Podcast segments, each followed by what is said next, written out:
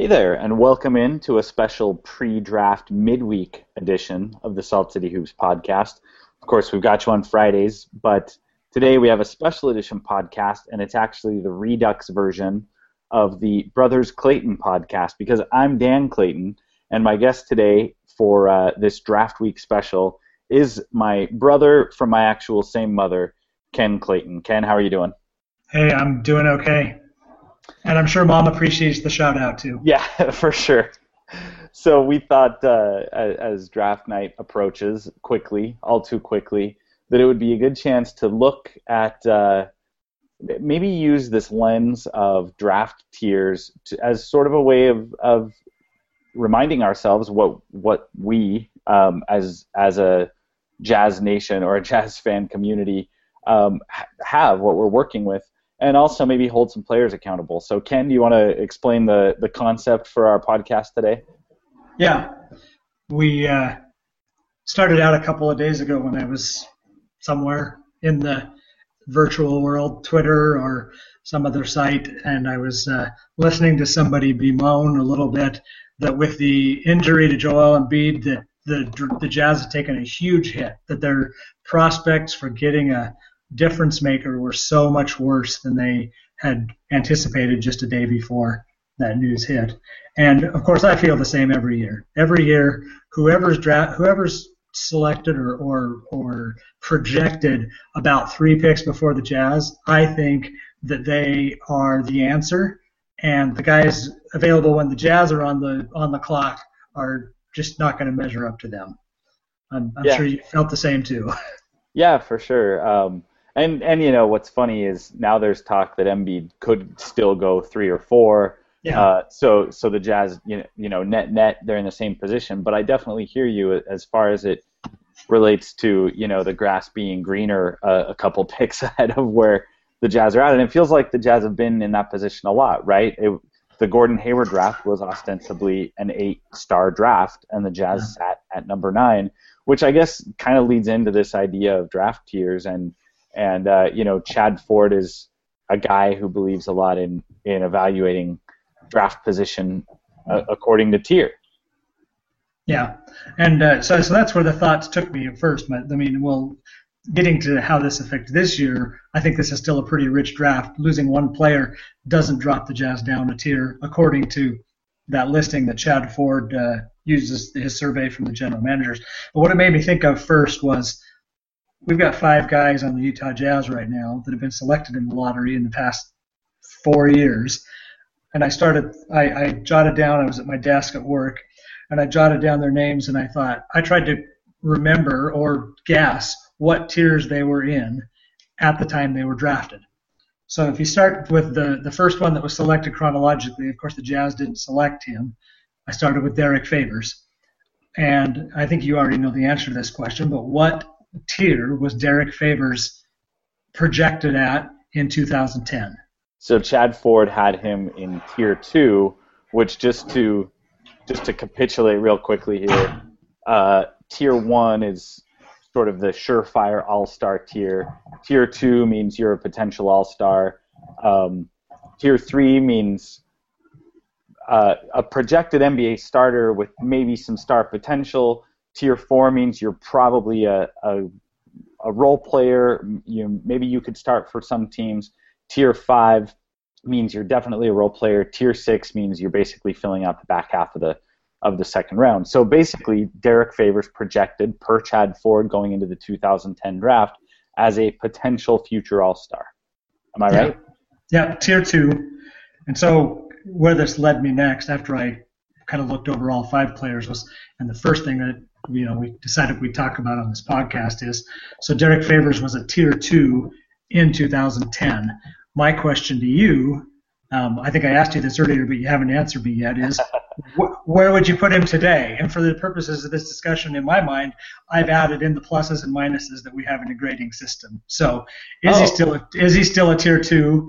Is he a tier three? And you can throw a plus or minus on whatever you say. I, I have in my version of this discussion. Gotcha. Okay. Well, and by the way, listeners, I forgot to add Ken's credentials, but to call him analytical would be a bit of an understatement. He's a numbers guy by trade, and um, a spreadsheet guy by both trade and hobby, and yes, I did call spreadsheets one of your hobbies, Ken. Why, why wouldn't so, you?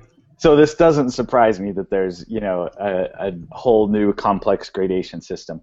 I would say that if if, uh, if we're grading favors today, you know, I'd I'd still say he has some potential to be an all star.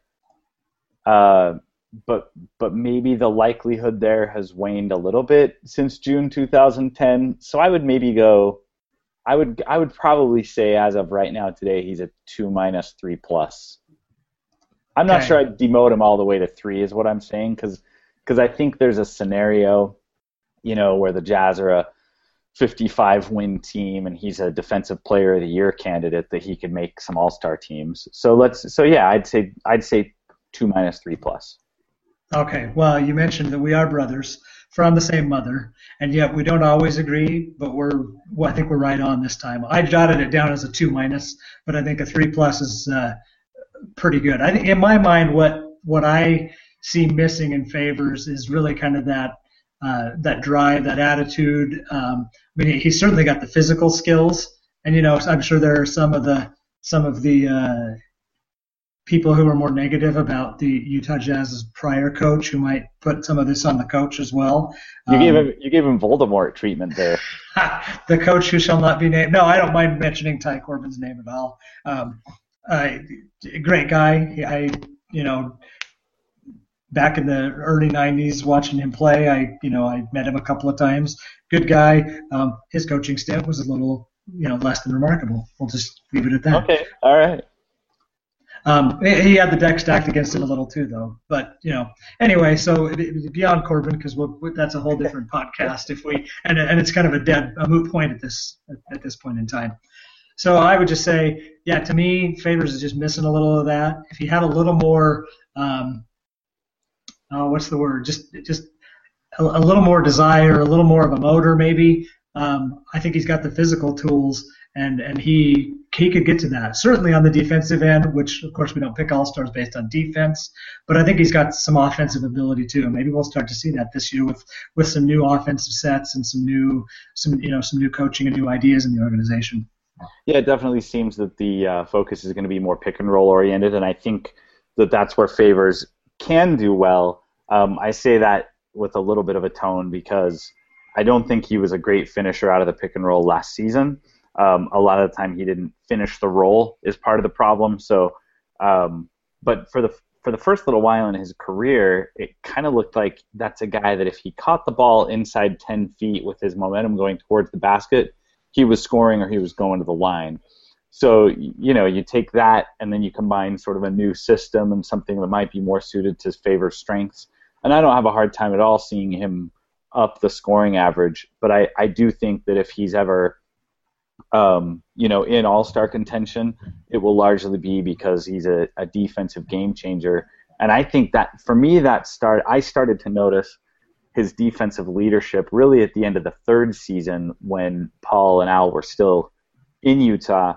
Um, so so that's why I would say I would say favors for me hasn't moved a whole bunch off of that draft day you know projection of of you know really good starter to potential all star in the NBA. Okay, well let's move on six picks later in the same draft to a guy who may have moved a little more off his original tier. So Gordon Hayward in 2010. Um, there was a lot of excitement. There was, of course, Paul George is the name everybody looks at now and says, woulda, coulda, shoulda. I know uh, Henry was a big one who was picked a couple picks after Hayward. So there were some other wing type players that were looked at there. Of course, the Jazz selected Hayward, and he was at the time a tier four. So according to Ford and the GMs he surveyed back four years ago, um, he was going to be um, whatever, basically a rotation player, maybe a starter on some teams, maybe uh, a, a, top tier rotation, a, a sixth, seventh, eighth man off the bench on other teams. What, what, would you, where would you put Gordon Hayward today if, if we redid that draft tier? Yeah, so I think most of the NBA is, is in agreement now that this is a guy who, um, I actually I shouldn't say most of the NBA, because even Jazz fans are pretty divided on Gordon Hayward, yeah. which is I which is I think a damn shame. I, I really think Hayward has done a lot more to deserve, you know, better from his own fan base. But I, I have seen a lot more commentary, including today from someone. I'll have to look up who, who made this comment.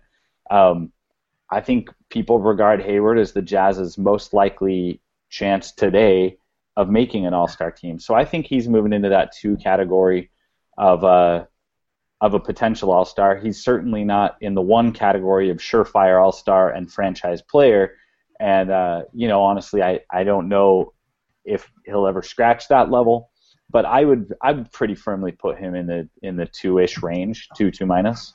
Yeah, well, I mean, he's absolutely in my mind proven that he probably should have been in tier three at the very least because yeah. he is he is an NBA starter. It's hard to imagine a team in the league. I mean, unless he's unless he's on a team with LeBron and and I don't know who uh, a LeBron and a maybe a Wade or LeBron and a Kobe if LeBron defects and goes to LA or something crazy like that. But yeah. if he's on a team like that, he might be a bench player. But for the most part, he is an NBA starter and he is going to. Um, I mean, he, he's at least talked about in an All-Star conversation. That said, he obviously would like to see 82 games of that or 70 games of that or however many because we do get there are there are, definitely are roller coasters every season even even in his fourth season we still saw the ups and downs um, in Gordon's play on the court. Yeah, I actually have an, a, a Salt City Hoops post coming about this. I've done a lot of the research, and um, I, I think once the draft subside, you know, the draft conversation subsides, I'll get to this.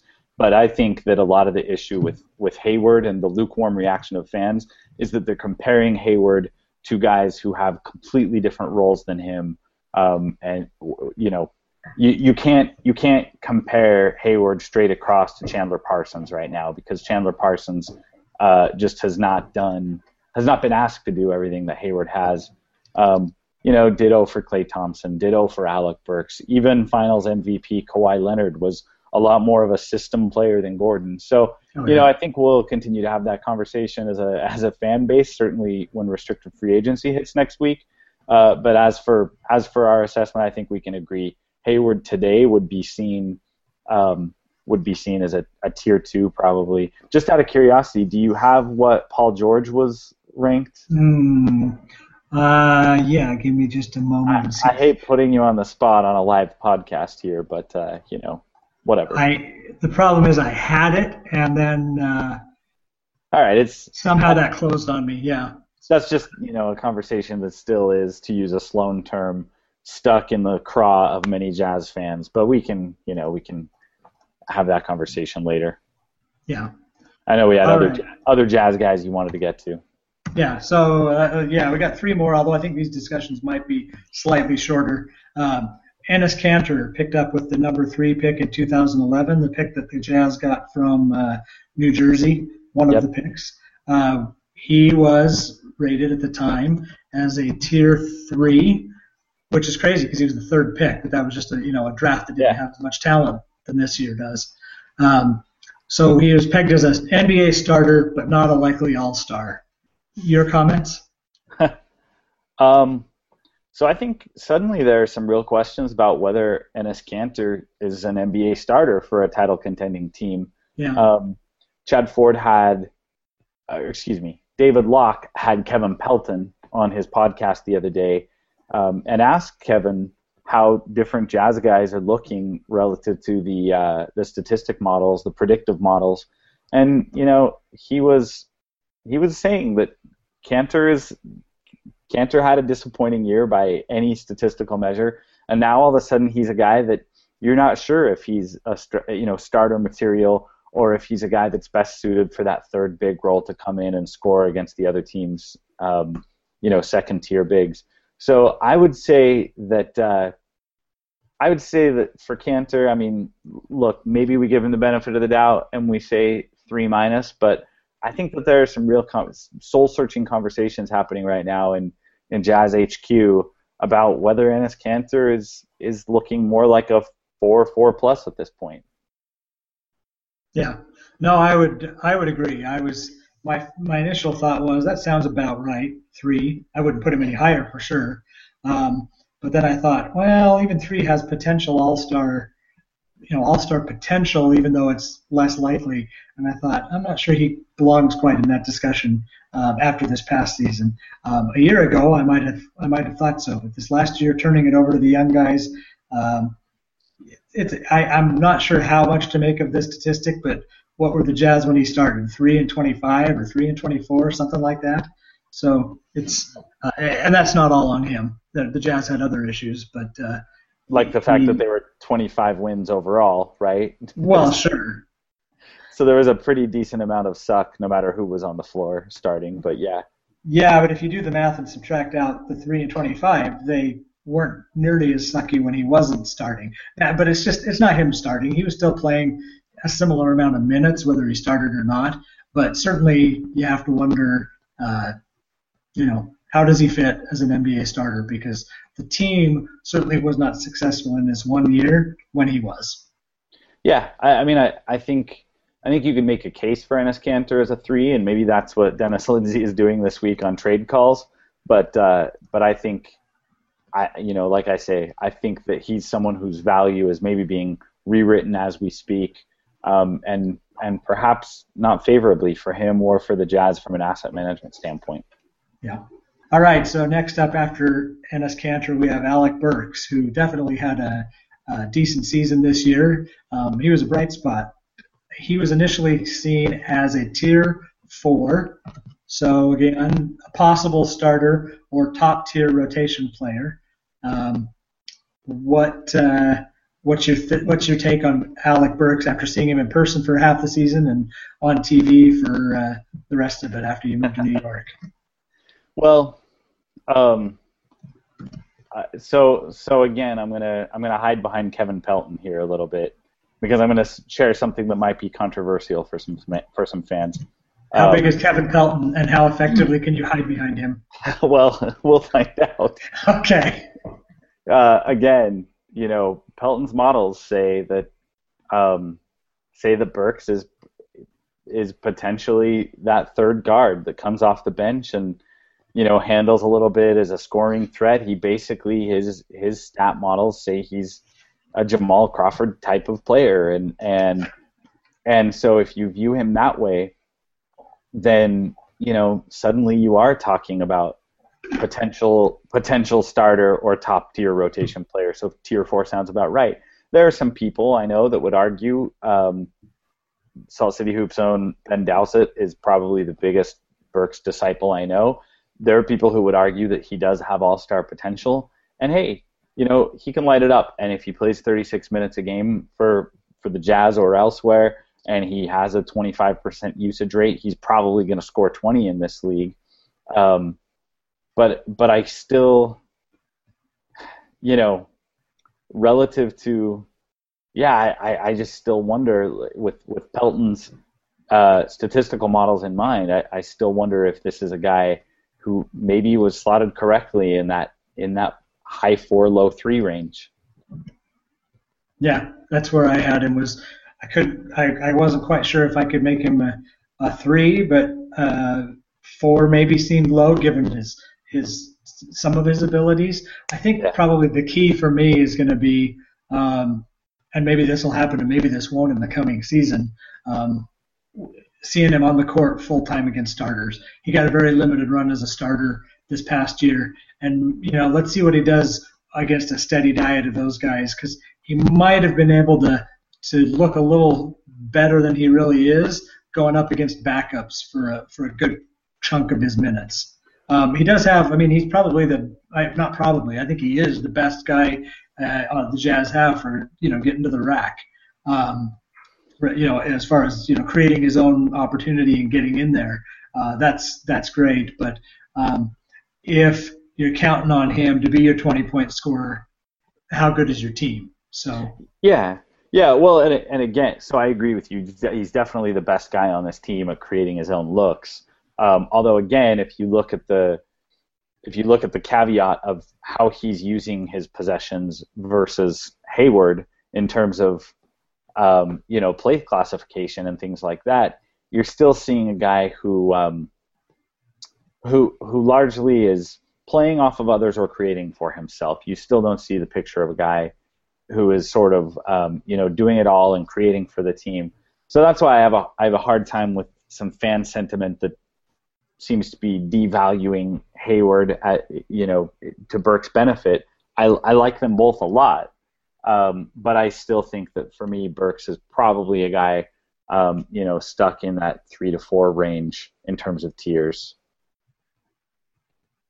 So they got what they they got what they uh, should have expected according to the tier system. Which you know at 12, that's probably about what you should draft in a in a normal draft at the 12th pick. You should probably get a guy who um, who is you know going to be one of your best rotation players. All right, really quickly, we'll just touch on the guy with the smallest sample size, uh, Trey Burke, tier four last year. Of course, he's only played what 60 some odd games because of the injury early in the season and and it being his rookie season. Um, in my mind, that's about where he sits. Is, is to, to me as a tier four. He did start this season, and he did have some. I mean, he had some of the heroics against Orlando, the game that many people wish he had not won for them um, for draft uh, for draft purposes. But uh, uh, I mean, he did have some win and some fight in him, but uh, I'm not yet convinced that he's, you know, the guy who's gonna the, the point guard of the future. Um, I don't know where they find that. If it's in this draft, if it's in free agency, if it's in a future draft, who knows? But yeah, uh, yeah no, I, I, I mean, the thing is, there are so many things I really like about Trey. Um, but but a lot of them are the intangible type of things that you don't know um, how much those ever make it out onto the court, right? Um, he's he's a leader. He wants to be a leader. I can tell you from the half season I spent covering the Jazz um, from up close and in the locker room that Trey was, you know, thoughtful. He doesn't give canned answers. He's, um, you know, he takes responsibility. So you love all those things about a guy. Um, and you know, I think that there are some scenarios. Again, I, if if we're trying to imagine what Trey Burke's best case scenario is, I I think he could become a guy like a um, like a Mike Conley or a George Hill type player. Um, not sure he's a Chris Paul type player. Not sure if he's a Deron Williams type player. So again, you're you're talking about a guy who, in his best case scenario, is three. And if instead we're talking about projecting, then I, I think that yeah, I, for for the moment, he probably has to uh, he probably has to sleep in the tier four house for a minute until until he's you know shown otherwise. Yeah, I I would agree. So the next thing we talked about in this discussion, so there's the there's the well, they were the core four for a while, and then they got some people call them the core five with the addition of Burke last year. But that's how they kind of size up. Overall, they've kind of been true to the tiers. Uh, yeah. A little bit of adjustment on biggest adjustment on Hayward, um, maybe a little bit of a downward adjustment on Favors and Kanter. But for the right. most part, they're living where the GMs thought they would live, and and and Ford, as, at least as Ford surveyed them and, and published it. So now the question is, we're in uh, 2014. Uh, the Jazz have the number five draft pick, which should put them, according to the numbers, there are three tier one guys. There hasn't been a tier one guy for a couple of years, and then there are six tier two guys. So unless uh, the guys listed as tier two are not tier two, um, or, or unless the Jazz, jazz reach. unless yeah, unless the Jazz reach, they're going to get a tier two guy. And let's, I mean, think about that. They haven't had a tier two guy since they traded for Derrick Favors.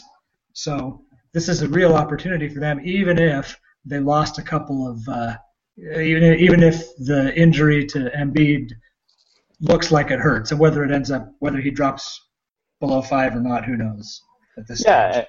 and again, I would say I you know I probably think of Hayward I think Hayward has rewritten his ticket and is probably considered a two these days. But even still, you've got you know, how however we finally ranked them, I think it was you know like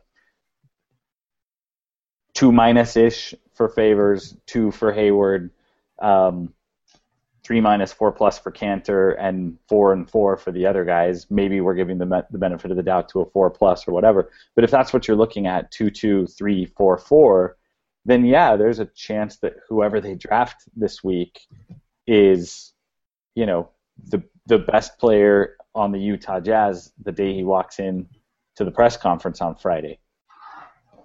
Yeah, could be. Or, or at least or, or within or within a little developmental time. Who knows? Yeah.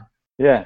Which the other question that raises for me when we think about, um, you know, the trade rumors that suggest the Jazz might be going after one of those tier one players, which for the record I'm I'm supportive of philosophically because I think you have to have tier one players to compete for a title. Um, but there there are two sort of spins on this. One is okay if we're saying favors is a tier two, two minus whatever we're calling it, um, and we're saying pick five is definitely a tier two. And now we're saying that the Jazz are probably going to have to throw in something like Burks or an unprotected future pick. So now you're talking about giving up a two, a two, and a four, and something else to get to that tier one guy. And then the other thing I wonder is um, is again just how much value our own guys have relative to this draft class.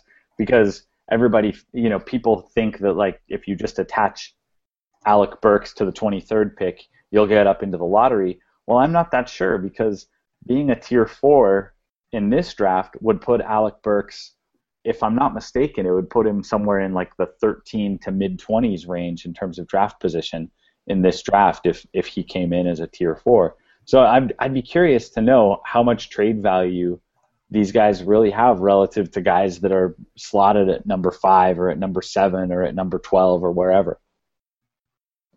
Yeah, I mean, absolutely. I'm looking right now for the again. I have these pages loaded and something has happened, but uh, 2014 um, either tier three or tier four was a huge tier, which really pushed would would really push uh, Alec Burks's value if you you know try to try to even him out into the probably the late teens or or 20s maybe. And so does the number 23 and a guy who might go in the 20s, does that really get you into the lottery? Probably not. Well, I mean, so only, go ahead. Um, no, I was just going to say, so I mean, the only benefit you have if you're the team trading for that package is at least you already know what Alec Burks can become. There's not really a risk of um, you know him being a bust because we know that at the very least he can play in this league. Yep. Yeah, for sure. So so you're right. It's you know there's a three man tier one, although certainly an asterisk next to Joel Embiid's name. There's a six man tier two. So already we've got uh, we've got picks one through nine accounted for. There's three guys in tier three, so now we're at pick 13 where tier four starts. Okay. That's that's eight guys. So now you're in the 20s before you get to a gigantic tier five. That's where, it, tier five. Okay. Where basically the 21st pick and the 40th pick are going to be, you know, not that not that different, except that some team in there is going to find a diamond in the rough. But again, if you're looking at Burks and Kant, well, Burks, Burke, and possibly Kanter as tier four, then basically they have the value ostensibly to get you an Elfrid Payton or a Tyler Ennis. They don't even have the, the value to get you a Doug McDermott or a Nick Stauskas. No. So it's a little sobering when you yeah. when you keep in mind what uh, what the rumors are that are floating. Yeah. Um, so let me ask you this: you got uh, one, two, three, six guys in tier two. You just mentioned. Who do you like? In tier two. In tier two, let's just assume the Jazz can't put together a deal to grab a tier one guy, unless potentially it's Embiid falling to five. But uh, let's just assume that a they can't get up to one or two, and b even if Embiid's there, they're they're scared by the risk. Who do you which like it, in tier two? Which it sounds like that's the case. It sounds like they're not touching Embiid, right yeah. or wrong. So um, Dante Exum is interesting because even in Ford's tier studies where he polls the GMs to find out where to put these guys, Dante Exum kind of sat at that intersection of one and two with a healthy dose of tier one votes. So I think Dante Exum is the clear-cut favorite in that tier two group, and a guy that the Jazz would be um, would be pretty pleased if he fell to them. It's not likely unless no. you know unless Philly takes uh, Embiid and Orlando still decides to go the Vonleh or Smart direction.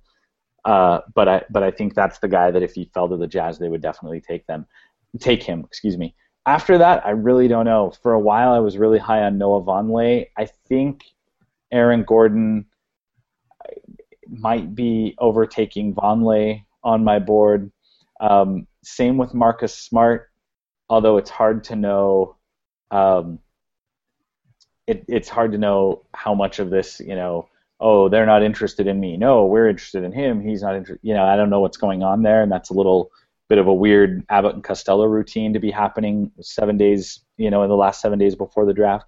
So we'll see how that plays out. Um, and then I'm not as high. First of all, Dario Saric, I, I don't, I don't think, I don't think they're going to draft Saric because I don't think they're going to wait. You No. know, they they sold the ownership reportedly on a short rebuild, so I think Saric kind of drops to the bottom of this group. And for Yeah. me, I, I've heard the rumors that the Jazz are high on Randle. Um, and hey, not that long ago, Randle was in the mix for the top pick, but I, I just I, I, I can't get that excited about Randle. And I think what it comes down to is that every time I, I watch Randle tape, I just come away saying, yeah, I've seen Paul Millsap do that move a hundred times. Yep, I've seen Paul Millsap do that move 50 times. And I love Paul Millsap, but I don't think the Jazz went through the pain and suffering and the and uh, we're going to take our medicine like men to get you know a guy who, if everything pans out well, is Paul Millsap 2.0. And maybe Yeah. that's oversimplification. I, I and I hate I hate comps for that reason because like there could be 8,000 different combinations of, of how Julius Randle could turn off could turn out, and some of them won't even be in the zip code of Paul Millsap. But just when I watch him play, I, I see a lot of Paul there, um, and and frankly, I mean, you know, Paul just isn't. Again, he's not a tier one guy. He's not taking a team on his shoulders to the promised land. Nobody made the All Star team this year. Sure, sure. So so you look at him as you know a tier two or tier three for sure. Um, and and look, I'm you know that I'm a guy that said all along that Paul should have been playing a bigger role in the Jazz offense, and Al should have been playing a smaller one. So I'm I'm a Paul Millsap believer for sure.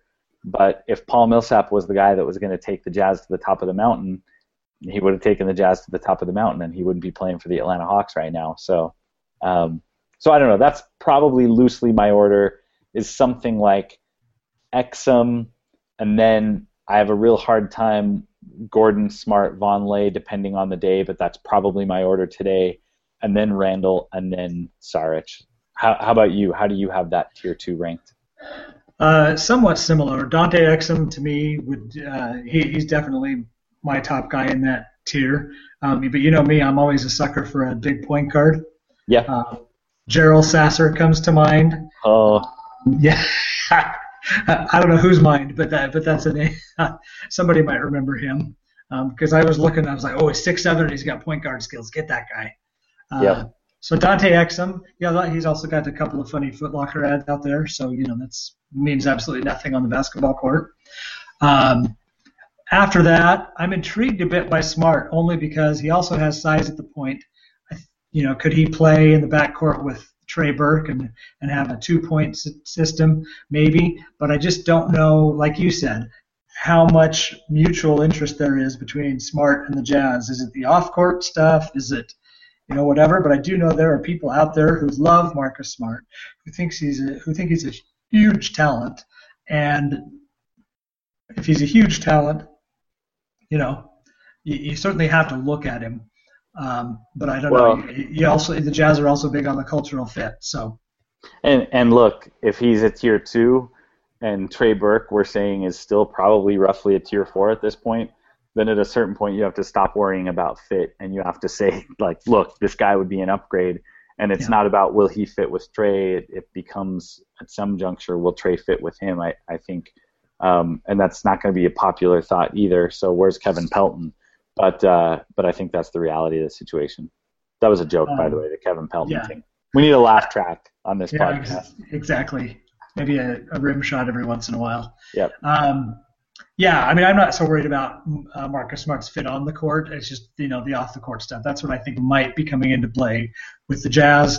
And then you know if it's true that he wouldn't come work out for the Jazz, then you know I don't know what's up there either. You do have this complexity in this draft where the Celtics and Lakers are right after the Jazz, and whether it's true or not, there's always talk that some players would rather skip over um, even you know the the three, four, five range if they could go play for the Celtics or the Lakers. Yeah, or Um, or their agents might. But Well, or their agents, yeah.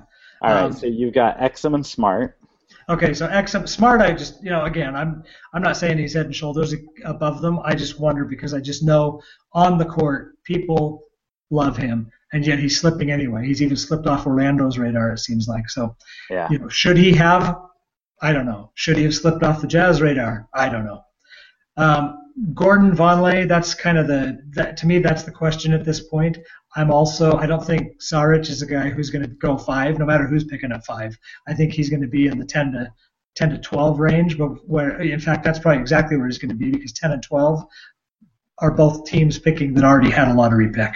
Yeah. So that's a good opportunity to say, you know, at 12, let's take a guy who should have been a top 10 pick on talent, uh, but we know he's we're taking him later because because he's not going to be here for a while. Um, so you probably I don't know. Aaron Gordon, the, the thing I keep hearing is he could have a Kirilenko type effect on the Jazz. I and and yet the problem he has is is poor shooting, and so I just don't know if I want to sign up for four more years of cringing when Aaron Gordon goes to shoot like I often did when Kirilenko went to shoot. Um, Noah Vonleh, uh, what I like, you know, he's big. Could he pair with, you know, he could, he move into a three-man rotation with the bigs, four if he can't go bare, and he's got the big hands, and you know, maybe that's a good pick too. So I'm kind of the same as you. Gordon, Smart, and Vonleh are almost interchangeable at this point. Yeah. Uh, a lot of guys on the internet, a lot of Jazz fans on the internet loving uh, Aaron Gordon. Fewer in the Smart and Vonleh camp, but that's just you know that's fans. Like Yeah. Jerry Sloan said, don't listen to them or you'll be looking for a job. Um, yeah, no, I, I think that that tier two, especially once you get past Dante Exum, you, you're just in caveat city. So all Yeah. these guys have things to get excited about, and and all these things, all these guys have glaring weaknesses, and that's why they're in tier two and not tier one. So, um, uh, sorry, you were, were you going to say something? I was just going to say, and the one caveat as I'm looking down below and Chad Ford's explanation is, uh, remember that while uh, Kyrie Irving was a tier two, or Kyrie Irving was a tier two, uh, so was Deron Williams. So just because they're in tier two, that's where people think they're going to land, doesn't mean they're going to be there in a year or two or five. Yeah, yeah, for sure. Um, all right, so we better wrap this up. Although um, before we go, let's just I want to hear you call your shot. Give me at least one bold prediction for this week. Whether it's what you think the Jazz are going to do at five, what you think the Jazz are going to do at 23, what you think Dennis Lindsey is going to have for lunch on Thursday. I want your bold prediction for Thursday. Uh, how specific do you want? I I expect, given after last year, that there will be at least one trade this week, maybe more, because basically all every guy the Jazz landed with last year, they traded for him. Yep. Um, Lindsey seems to be a wheeler dealer like we used to see in Portland and we used to see in um, uh, Houston's kind of been a wheeler dealer. At least in his first year, he did that. He went and got Burke, the guy he wanted. He went and got Gobert, the guy he wanted. And uh, who's the th- oh no, uh, Raul Neto. He went and got the guys he wanted and paid for them, and the Millers backed him up and gave him the the flexibility to do that. I expect we'll see something similar. Does that mean trade up, trade down, trade players for picks? I don't know. I, I there's an infinite number of possibilities to try. I'm not going to be that bold, but uh, Alright. I expect to see a move. It's not just going to be a plain vanilla picking five, picking 23, picking 35, and now the fans can leave. Yeah, um, well, damn it, because you kind of stole my bold prediction. Um, although I'll take it a step further because I, what I've been saying all along is that I think there will be at least two trades over the course of the next, you know, draft plus early free agency. I think expect at least two trades. Then the thing I would add to that is I think at least one of those trades is going to involve one of those quote unquote core five guys. Um, The Jazz are not going to come back in October with Trey Burke, Alec Burks, Gordon Hayward, Derrick Favors, Enes Kanter, the fifth pick, the 23rd pick, the 35th pick, Raul Neto, uh, Rudy Gobert, Jeremy Evans. They're they're just not going to do that. They're going to bring some veterans in, and that means that some of these young core pieces are going to be flipped for something else. So there you go. There's a couple of bold predictions from the brothers Clayton. So we better wrap it up on this one. Uh, remember, over the next couple days, to keep an eye on Salt City Hoops. We'll have plenty of draft coverage. I'll be covering the draft from Barclays Center, uh, both for Salt City Hoops, and you can catch me on ESPN 700 this Thursday talking about it. And then make sure that you catch the next version of the weekly Salt City Hoops podcast this Friday, hosted by Ben Dowsett, when he will be wrapping up all of that crazy draft excitement that will have just happened. That'll be Friday and you know where to find that because it's the same place that you found this one. So thanks for tuning in, and uh, here goes a crazy week in Jazzland. See ya.